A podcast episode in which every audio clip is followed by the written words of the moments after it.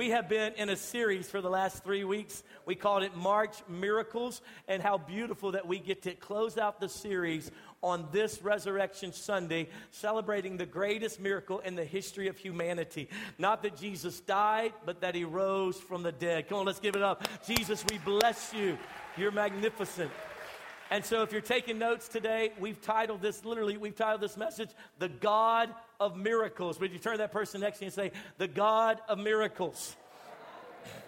And for the last three weeks, we've been studying all the miracles in Scripture and looking at why miracles don't happen sometimes and how God can change us to believe again and work on our faith, and also how God's timing is at work in different things. We see the nature and characteristic of God. We've been having so many miraculous things happen in our midst that I thought I would like to encourage you today with a couple of videos from people that are in our congreg- congregation, people just like you and me, just every, everyday dudes and dudettes, and how God has done great works in them them. And I want to start with a great video uh, testimony from a friend of mine named Winston. He normally sits right there, but he's out of town this week. So let's watch Winston as he tells us about the God of miracles in his life.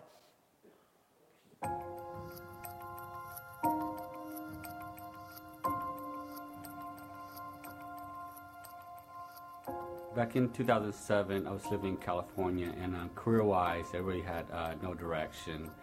But uh, what started out with an idea turned out to be a journey with the Lord that I would say is nothing short of um, a miracle.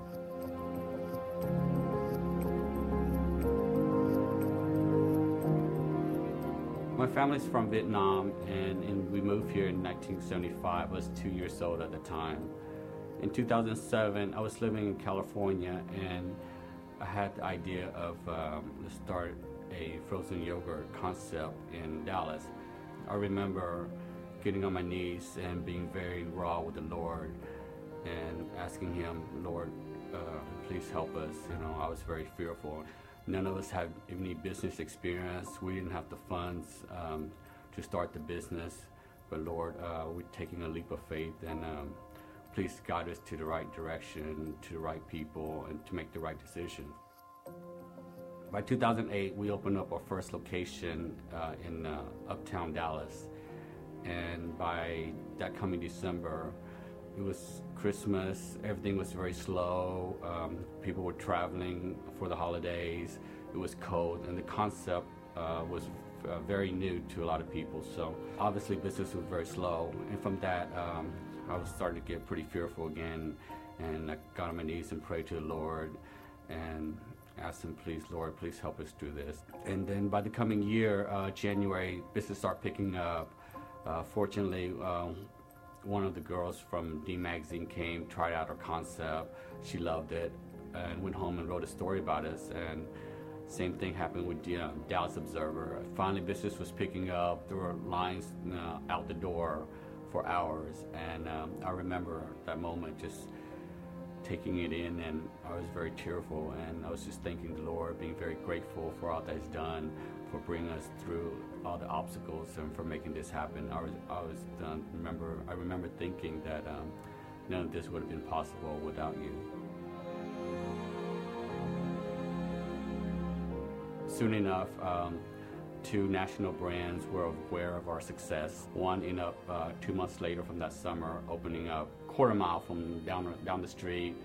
Um, six months later after that, another national brand you know, opening right across from us, um, 15 yards in front of us. Within two years, we had four frozen yogurt shops on the same street. And from that, I remember the Lord spoke to my heart and said, Don't worry, just keep your eyes on me. Um, one by one, they all start closing. And eventually, the last national brand that opened right in front of us, uh, you know, closing down last year. I, I think back and I remember how far the Lord has brought us and what He start, uh, He'll He'll end. So He make sure He keep His end, um, and eventually that's what happened.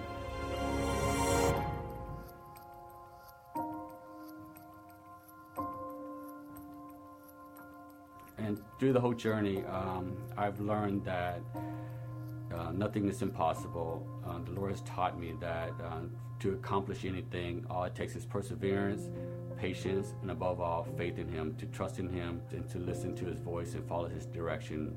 Uh, but what started off with an idea ended up being a journey with the Lord that I would say is nothing short of a miracle.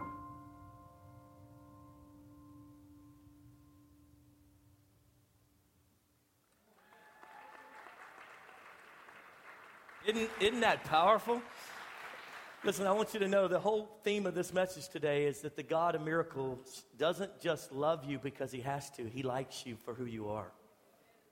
And that he's given you brilliant ideas and thoughts and things like that. And God's going to do miracles if you'll let him in mind in your life. As we've been studying the God of miracles over the last couple of weeks, we get to kind of close out this concept for this month with the death, burial, and resurrection of Jesus, the greatest miracle in the history of humanity. And I'd like to kind of revert back to 2,000 years ago or look back to 2,000 years ago on that Friday where literally they crucified Jesus as you look down into the passages of scriptures that tell us about the storyline and what was happening, uh, it, it, says that they were in Jerusalem. Now, Jerusalem normally is occupied by about 100,000 people during this time frame 2,000 years ago. About 100,000 is what Josephus says typically lived in Jerusalem. But this was the Passover that happened once a year at this magnitude. And so millions and millions of Jews would make this long journey for you ex Catholics, Medjugorje. I mean, they literally literally are coming from around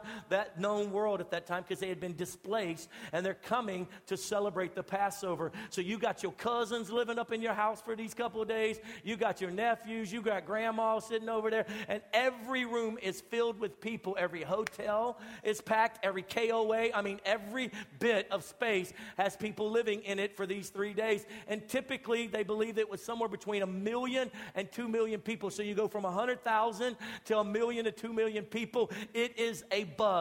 Things are happening. And for everybody that's Jewish in that city, what they're doing is they're preparing for this Saturday Passover feast that they're going to have with their family. They're going to have this meal together. They're going to celebrate the God Jehovah whom they serve with all the traditions that their forefathers have handed down. And on that Friday, preparations are going forth all around the city. Jesus Christ is being kidnapped Actually, he gave himself up. And they take him that Friday and they standing before Pilate. And a small group of maybe 5, 10, 15,000 people are standing there as Pilate says, Listen, this man has done nothing wrong. He's not done anything wrong. And because of the priest and because of the anger that they had in their heart towards Jesus, they stir the crowd of people up. And the people begin to yell, Crucify him, crucify him, crucify him. And Pilate doesn't want to fool with it anymore, so he washes his hands of it and says, It's your problem. You kill him if you want to. I'm not dealing with it. It's your problem. And they take Jesus and they nail him to a cross. But I want to make the point that only a few thousand even have any idea that this is happening, that millions are going about their daily routine, what they've done every year, year after year, in their religious duty. And I want to warn you and me that if we're not careful, God will be having crazy things happen and we miss it because we're so busy buying groceries. Come on, somebody. We're so busy working our jobs that God is moving on the earth. The most, the greatest moment in the history of humanity is happening. The Messiah is being falsely accused, being beaten and about to hung, being hung on a cross, and the rest of society who are there for religious purposes don't even know it's happening. They don't even know it's going on. How many times have I missed what was happening in the things of God because I was so busy worried about providing for my family. I was so concerned with getting the job and getting this thing happening that I didn't even know God was moving in my life. Are you with me? Say yes. And so they take Jesus and they put him on a cross, and you know the storyline. You saw the Passion of the Christ. They nail his hands and his feet He's so exhausted because they beat him so much. They beat him with a cat of 39 lashes on his back, cat of nine tails, they call it, and literally ripping the flesh from his back. And so he's literally nothing more than just a mess of bloody flesh. And they put that crossbeam and they try to get him to go up the hill of Golgotha. And he's so exhausted and so beat down with just a little bit of life left in him. He can't even get up the hill all the way. And they grab Simon and they make him bring it up the hill for him. And then they nail him to it. And as he's standing, as he's nailed to this cross, many, many, many of a criminal that's nailed to these crosses, they wouldn't even nail them. Sometimes they would just tie them. But as they nail them to this cross, sometimes it would take days. So they're for days, they're naked on this cross. And people would sit there and, as they're passing by and laugh at them and make fun of them until they dehydrated, until they died off. And literally the birds would pick, pick at their flesh. But Jesus is so exhausted and he's been beat to the every last little inch of his life that we see the exhaustion on him. And I want to pick up in John chapter 21 as we talk about the life of miracles that Jesus lived. Before there was the cross, Jesus came and lived on this planet and he went from place to place doing supernatural things. In fact, the Bible says it like this in the book of John, chapter uh, 21. Let's put it up there for him. Chapter 21, it says it like this that Jesus did so many miracles while he was on the planet that if we put if we put them all in books that there wouldn't be enough space on the planet i'm paraphrasing to carry all the books. There wouldn't be enough space for all the books. In other words jesus was constantly ministering to people. He was constantly doing miracles. I want you to know not only did he resurrect in miraculous power but he lived in miraculous power. The son of god came and took on flesh and dwelt among us. I think that's so cool that god did not come and set up a temple and then say listen on sundays come to me and I will minister to you. Hallelujah. Bless the Lord. Bless myself. Okay, I bless you. And he didn't do that. Just the opposite. He went down through the streets. Come on, somebody. He walked down in the hood. He, he hung out in apartment complexes with people who were struggling with addictions. Come on, stay with me. And the Bible says he healed them all. They would come to him and they would, he's sitting with his buddies, and, and, and they just had come from another city, and people would hear Jesus is here, and they would be knocking on the person's door. Can we come in? Yeah, we hear that Jesus is here. Well, Jesus, is somebody here? Yeah, bring him on in. Jesus, this is this is my mom. She's got this tumor. They can't fix it. Can, can you do something? Sure, come here, baby girl. Come here. Be, in my name, be healed. And all of a sudden, tumors drop off of her. And then someone else hears about it, and they start lining up out of the house. And multiple, multiple times in Scripture, it says he ministered to people through the night. There's so many supernatural, miraculous things that he did while he's on this planet that John said we can't even, if we put them in books and wrote them all down, we couldn't, it would fill the earth with all the books. He is the God of miracles. And the reason why this is critical for you today, because as we celebrate his resurrection, I want you to know that he doesn't just do miracles one time for you so that you get to go to heaven. He wants you to live in a life of miracles. He wants to heal your marriage. He wants to deliver the brokenness of your heart. He wants to give you faith again. Somebody say, Pastor, I don't even believe in God anymore. I've been through so much mess. I don't even know if he's really there. Listen, he wants to heal you and give you faith again. He wants to give you the ability to lay hands on the sick and see him recover. Life should not be so mundane and depressing and so frustrating. He is the God of miracles. He did miracles on this planet. And now I want to look here on the cross how he lived in that last moment, the last moments, the last hours of his life how the miraculous started happening even in that process. In the book of Luke, chapter 23, as they've hung him on the cross, look what it says in verse 44. It says, It was now about the sixth hour, that's about 3 p.m., and darkness came over the whole land until the ninth hour. Verse 45. For the sun stopped shining. Everyone say, The sun stopped shining. Does the Bible say the sun stopped shining? Yes. Let's say it with me. Say, Yes the sun stopped shining and the curtain of the temple was torn in two. Jesus called out with a loud voice, Father, into your hands I commit my spirit. And when he said this, he breathed his last. So I want you to get a picture of this. At 3 p.m. in the afternoon, all of a sudden, Jesus is in his last hours. God the Father says, Enough, and he turns the sun off. It's not some kind of eclipse. This is in the midst of their Passover time. The moon and the stars and all that and the sun wouldn't have aligned like that. There's no block of the earth. This is that moment where God does something so supernatural. He says, No one's going to watch the last three hours. Click, click, and he turns the light off. There were millions of people who had no idea that Jesus had been falsely accused and was being falsely uh, murdered until a moment when they were going about their day and pow, it gets dark at 3 p.m. In a moment, it didn't gradually come. In a moment, wow, pow the sun was turned off. God flipped the switch and said, Enough for the next three hours. We're going to wait till my son gives his last breath in total darkness. Let me tell you something. They may not have known what was going on uh, earlier than that, but in that moment, every person sitting in darkness. Can you imagine? Anybody from the country? You know when it's dark? There ain't no city lights like in, in Dallas. I mean, you out in the country, you're like, OMG, it's dark up here. That's why you moved to the city. Can you imagine? All of a sudden, they're lighting lanterns at 3 p.m. What is going on? I don't know. This is crazy. It, this is, it says the whole land, the earth could not see for those three hours. He turned the lights off. That's our God. Our God says, wait a minute, the last three hours of my son's life on your planet, he's going to have it in solitude. He's not, you're not going to watch this whole thing. It's going to be in darkness because I'm going to let you know I'm the God of heaven and earth. And I put the sun in the, in the clouds. I, I put the sun where it's at, and I can turn it off and turn it on when I want to. I can tell the moon when to rise and the oceans where to stop because I am God. And my son is giving his life for you. So everybody watch because I'm turning the, turning the lights off if that wasn't enough. If that wasn't enough, let's look what Matthew says happened.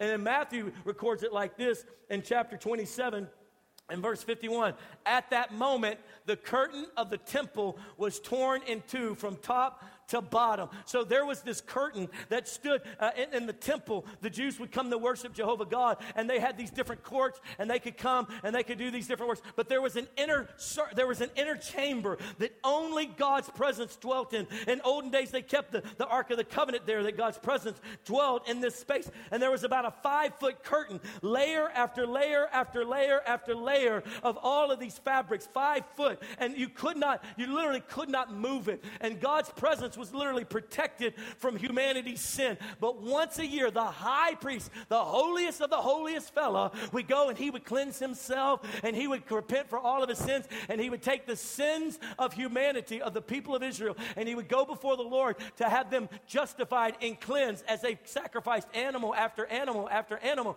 And they had little bells on the bottom of his garments and they tied a rope around his leg so that when he went in to the inner circle with God, when he went into the inner chamber, that had he had any unforgiven sin, had he done anything that hadn't been justified yet, and he fell down dead when they couldn't hear the bells anymore, they start dragging that dude's body out with the rope. And in this holy moment, God the Father takes that curtain and he goes, I will no longer be separated from my people. They don't need a high priest to come and represent them to me. I want a relationship with them myself through the sacrifice of my son. They now have freedom to come to me and I can be their daddy and they can be my children. This is what he did when he's ripping the curtain. It's from top to bottom. It's not from bottom to top. No, it's 20 foot tall plus. There's no man strong enough or a group of people big enough to tear this curtain. God himself does it in darkness and and then look what happens. This is going to mess your mind up. Before there ever was a walking dead. Look at what it says right here in verse 52 of Matthew 27. The tombs broke open, and the b- b- bodies of many holy people who have been dead, it says died, but I just like the way dead sounds, was raised to life. They came out of the tombs after Jesus' resurrection, they went into the holy city and appeared to many people. Uh, so you sitting in darkness trying to get lamps going, and all of a sudden grandma comes up to the door.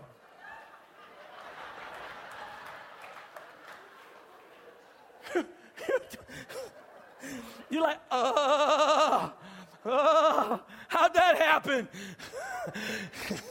what just happened? Come on, somebody, that's a miracle.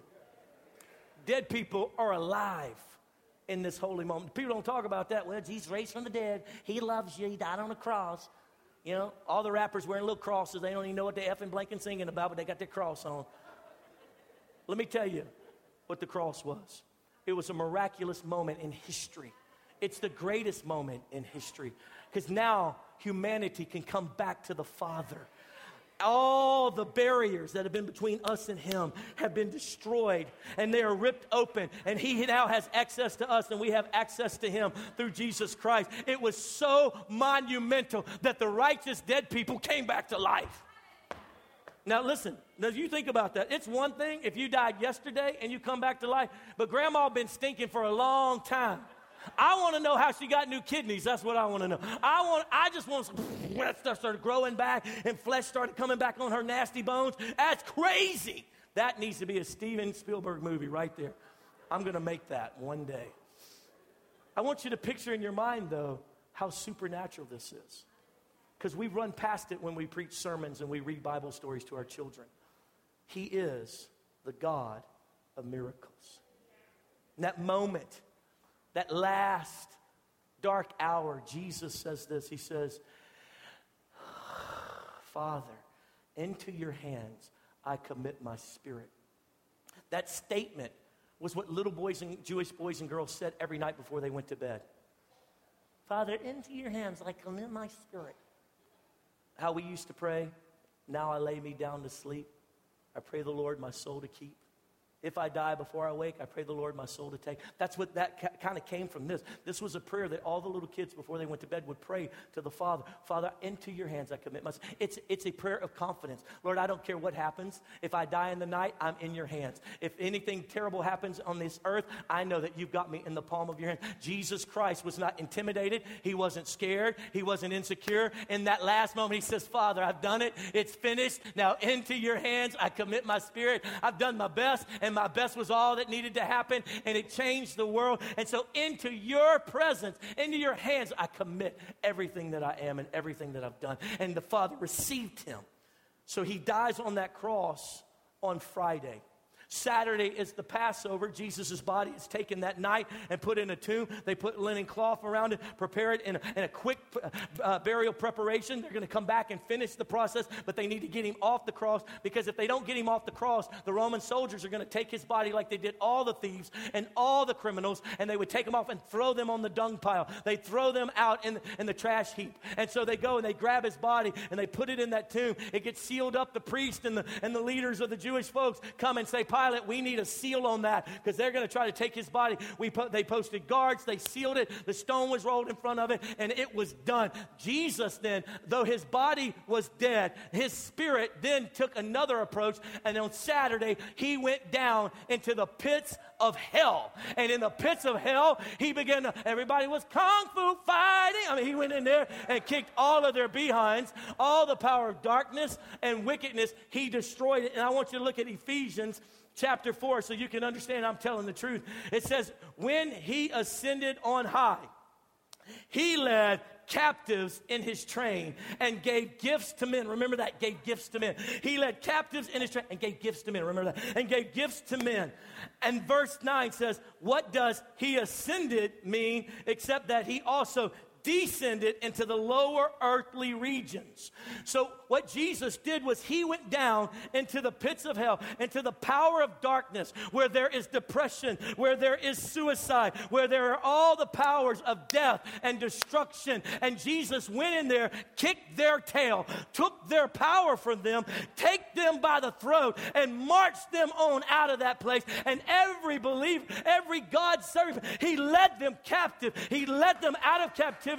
And what this is, is a Jewish, uh, this is an ancient uh, understanding what would happen when one group of people would fight another group of people, and all the generals and all the warriors of this group of people would go and attack. And the way they conquered and, and, and, and expanded their kingdom was to conquer other little kingdoms, and they would fight. And so, what would happen in ancient history is that a warrior would go forth with his, with his army, and he would defeat this other country, this other group of people, and then he would take the kings and all the royalty, and he would tie them up by the throat and tie them to the back of his chariot, and he would come into his city, and the people would be throwing flowers and clapping because he was a conqueror. And then he would come into the inner circle of the city where the big mansion was, where the big colonnade was, and he would get off of his chariot. He would take these conquered foes, he would put his foot on their throat, and everyone would praise him for destroying this enemy. And then all the stuff that they conquered, all their gold that they stole, t- they took from these people,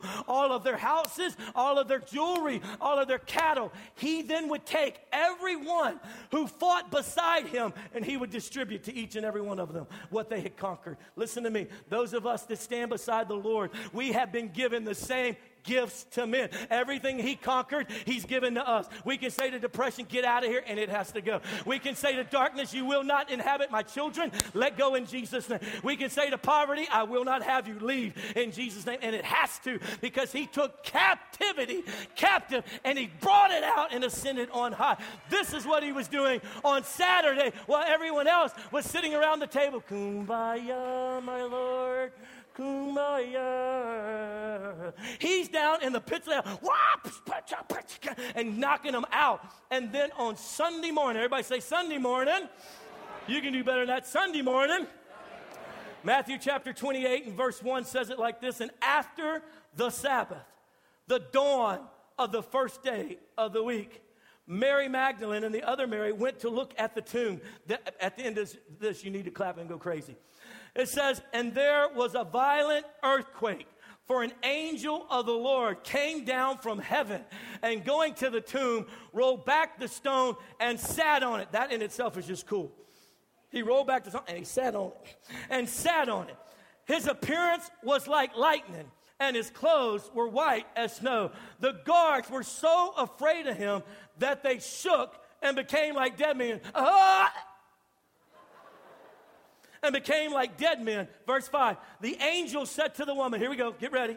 Do not be afraid, for I know that you're looking for Jesus who was crucified. He is not here, he has risen just as he said. Bless the Lord, the King of glory, alive and well, reigning King, my God, my Savior, my Jesus.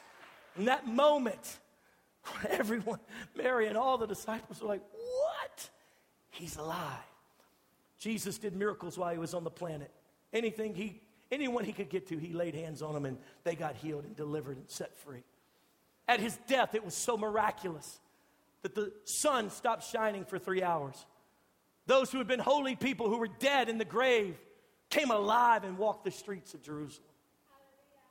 And then at that resurrection, he took Sabbath and he went down into the pits of hell and he destroyed and conquered sin, death, and the grave. It has no power over those of us believe who believe because our Savior has already conquered it, and we fight with our. We're on His team. I'm on His team. I don't know what team y'all on. I'm on His team. I'm with Him, and He hands out gifts. I'll take it. Thank you, Jesus. And then He resurrects to newness of life. He's not a dead God. Every religion in the history of humanity, every one of its founders, every one of its, every one of its key people are dead and are still dead. Jesus Christ is the only founder of a religion who's alive and well. He is the true Messiah. He is the reigning king, and everyone else is nothing more than a fake attempt at a good copy, and they can't even get close. Jesus is God, and He's my God. He is the God of miracles. Say it with me the God of miracles. I don't know what you've been through, but I know that He can heal it. I don't know what you're going through right now, but I know He can miraculously change it. I know He can. There are hundreds of people in this church who can testify to that. But I thought I would capture just one more for you the story of a friend of mine, one of the guys that I love with all of my heart. And we took a moment, we captured his story of the God of miracles. That's Matt Malark right there. Watch this on video for just a moment.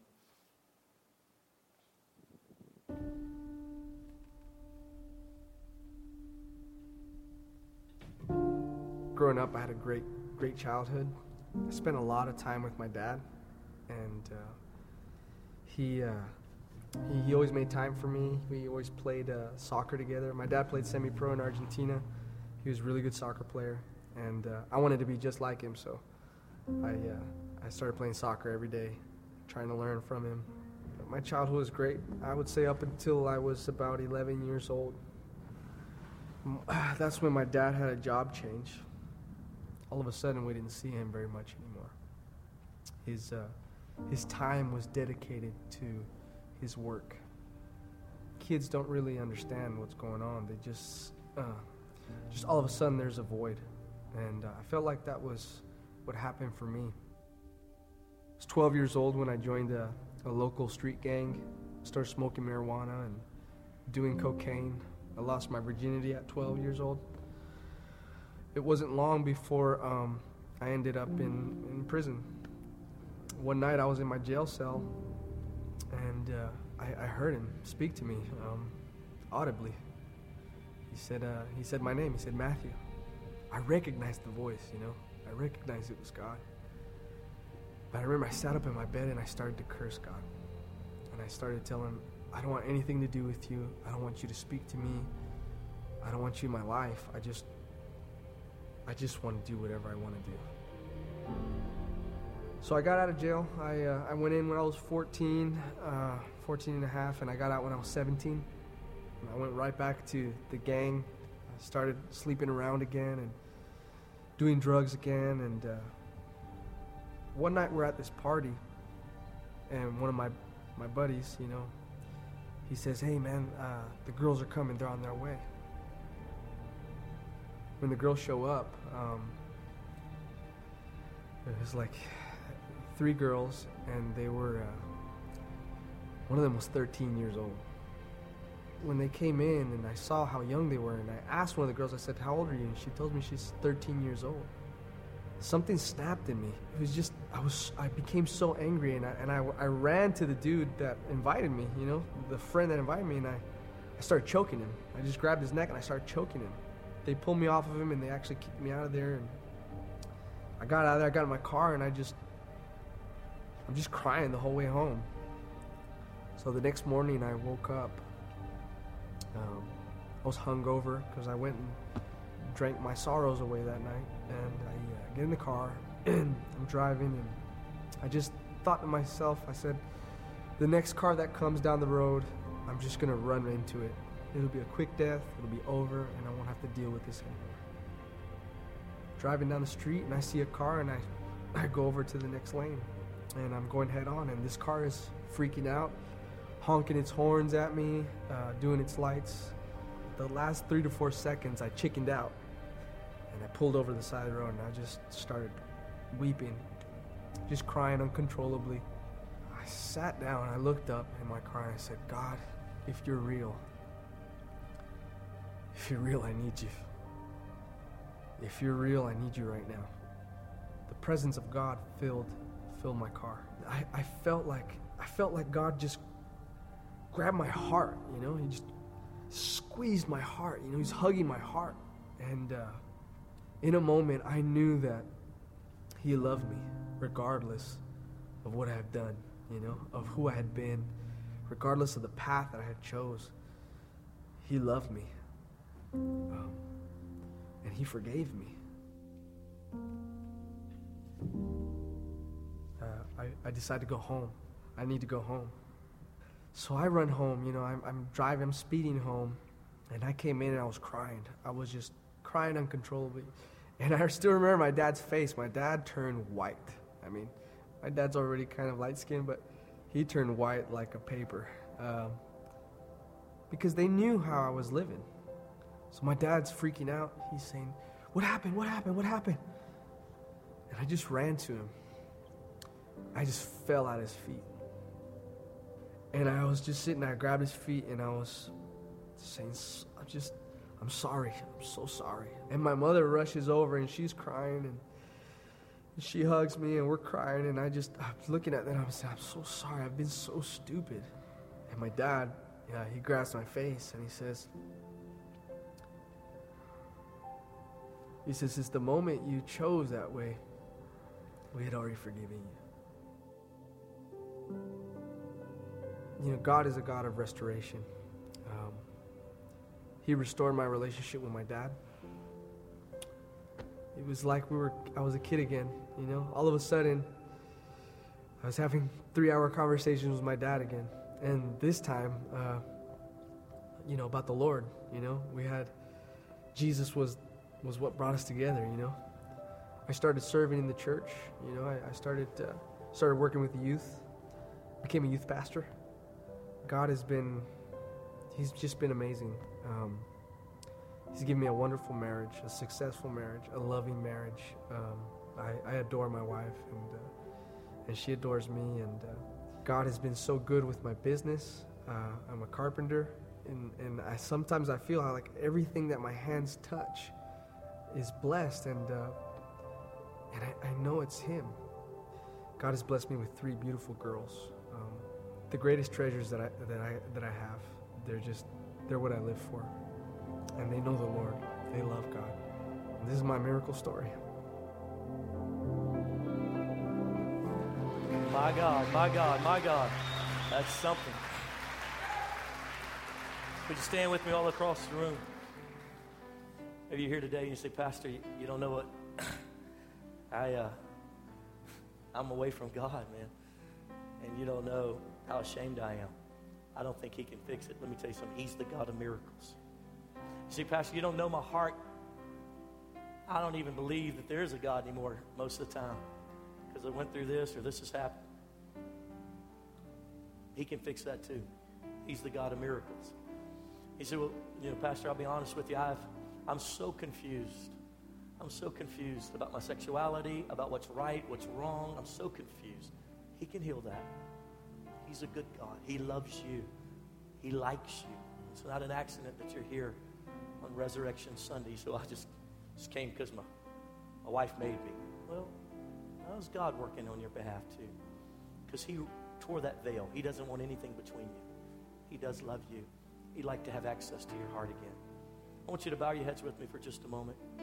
You know, there are folks in this room, you've been away from the Lord, and He's calling you home. He wants to be in relationship with you again. Some of you, you've never known Jesus. I want to take a moment and I want to reintroduce you to Him. If we were at a party or something and you're my friend and then my best friend is standing over there and I want you to know him, I'll take you and I'll walk you over to him and I'll put your hand in his hands. Hey, this is my buddy so and so. And you guys would start up a conversation and that would start the relationship. That's what I want to do now. I want to pray for those of you that say, you know what, I've been away from Jesus. Pastor Adam, will you connect me back to him? I will, through prayer. We'll connect back to him. With every head bowed and every eye closed, if you're not sure that if you died today, you'd go to heaven, why, why leave here like that? Why? You say, well, you just don't know what I've been through. I don't. I don't know. But he does. Listen, he doesn't love Matt Malark more than he loves you. He doesn't love Winston more than he loves you. Every person in this room, every one of us have a story of his miraculous power. I shouldn't be here. There are multiple times that I should be dead. He had grace and mercy on me. And He wants to have it on you as well. Please listen to me. Don't push the Lord away. How about a defining moment in your life happening on Easter Sunday? Why could it not be now? You say, well, because my friends, you know, I don't, they, they're not going to believe it. Listen, they, it's not about them. It's about you and Him. Today, I'm offering you a relationship with Jesus Christ, the living God, the God of miracles wants to be your best friend. With every head bowed and every eye closed, if you would be honest and say, Pastor, I'm not right with God. I don't, I don't know Jesus as my best friend, but I want that. Listen to me. I love you, and I want you to have that relationship. I don't want you just to spend eternity in heaven. I want you to live this life on earth with miraculous power. I want you to know the God of miracles. He says that He came to give us life and life more abundantly. I don't understand Christians who are depressed and frustrated and angry at life. I, I don't know what God they're serving, but it can't be my God because He's given me life. Life. Yeah, I go through hard things. Yeah, it's terrible, but He's given me life.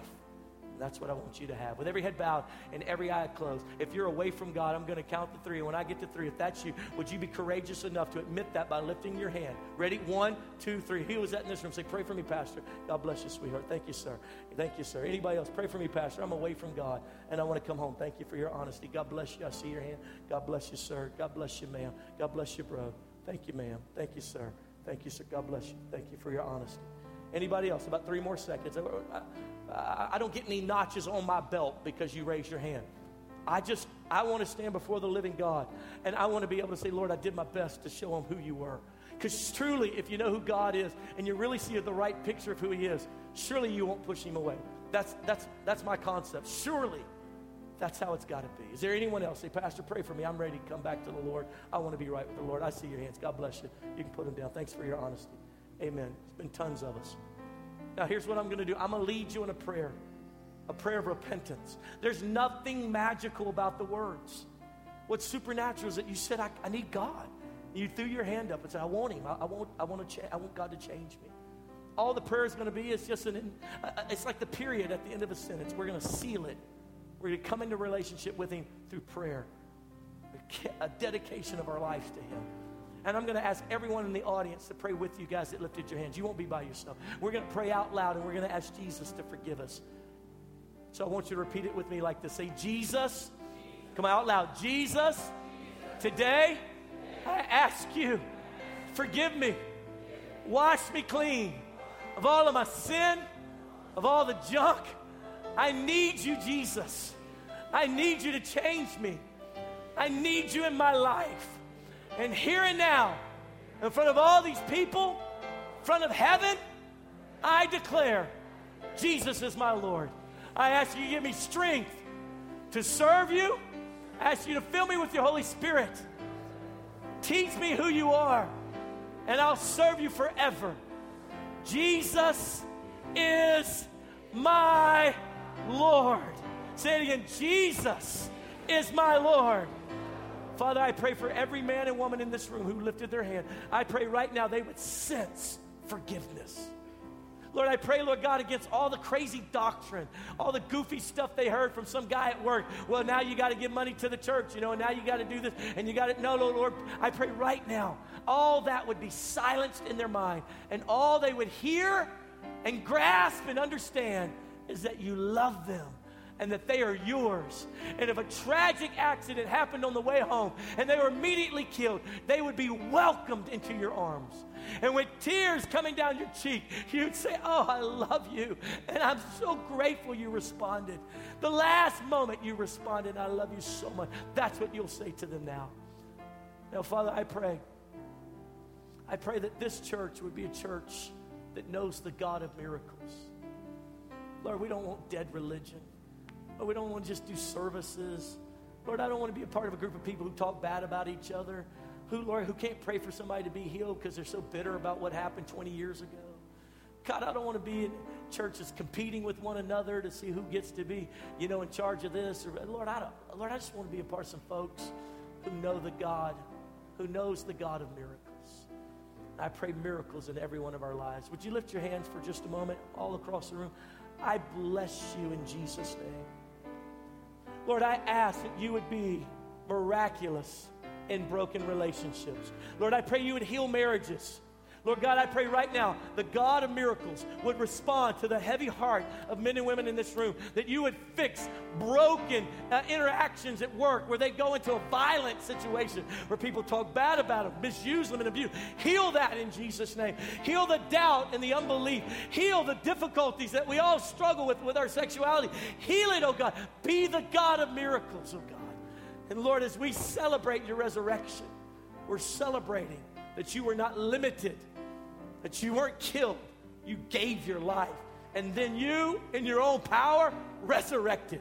The Holy Spirit brought you back to life. And you live forevermore the right hand of the Father, making intercession for us.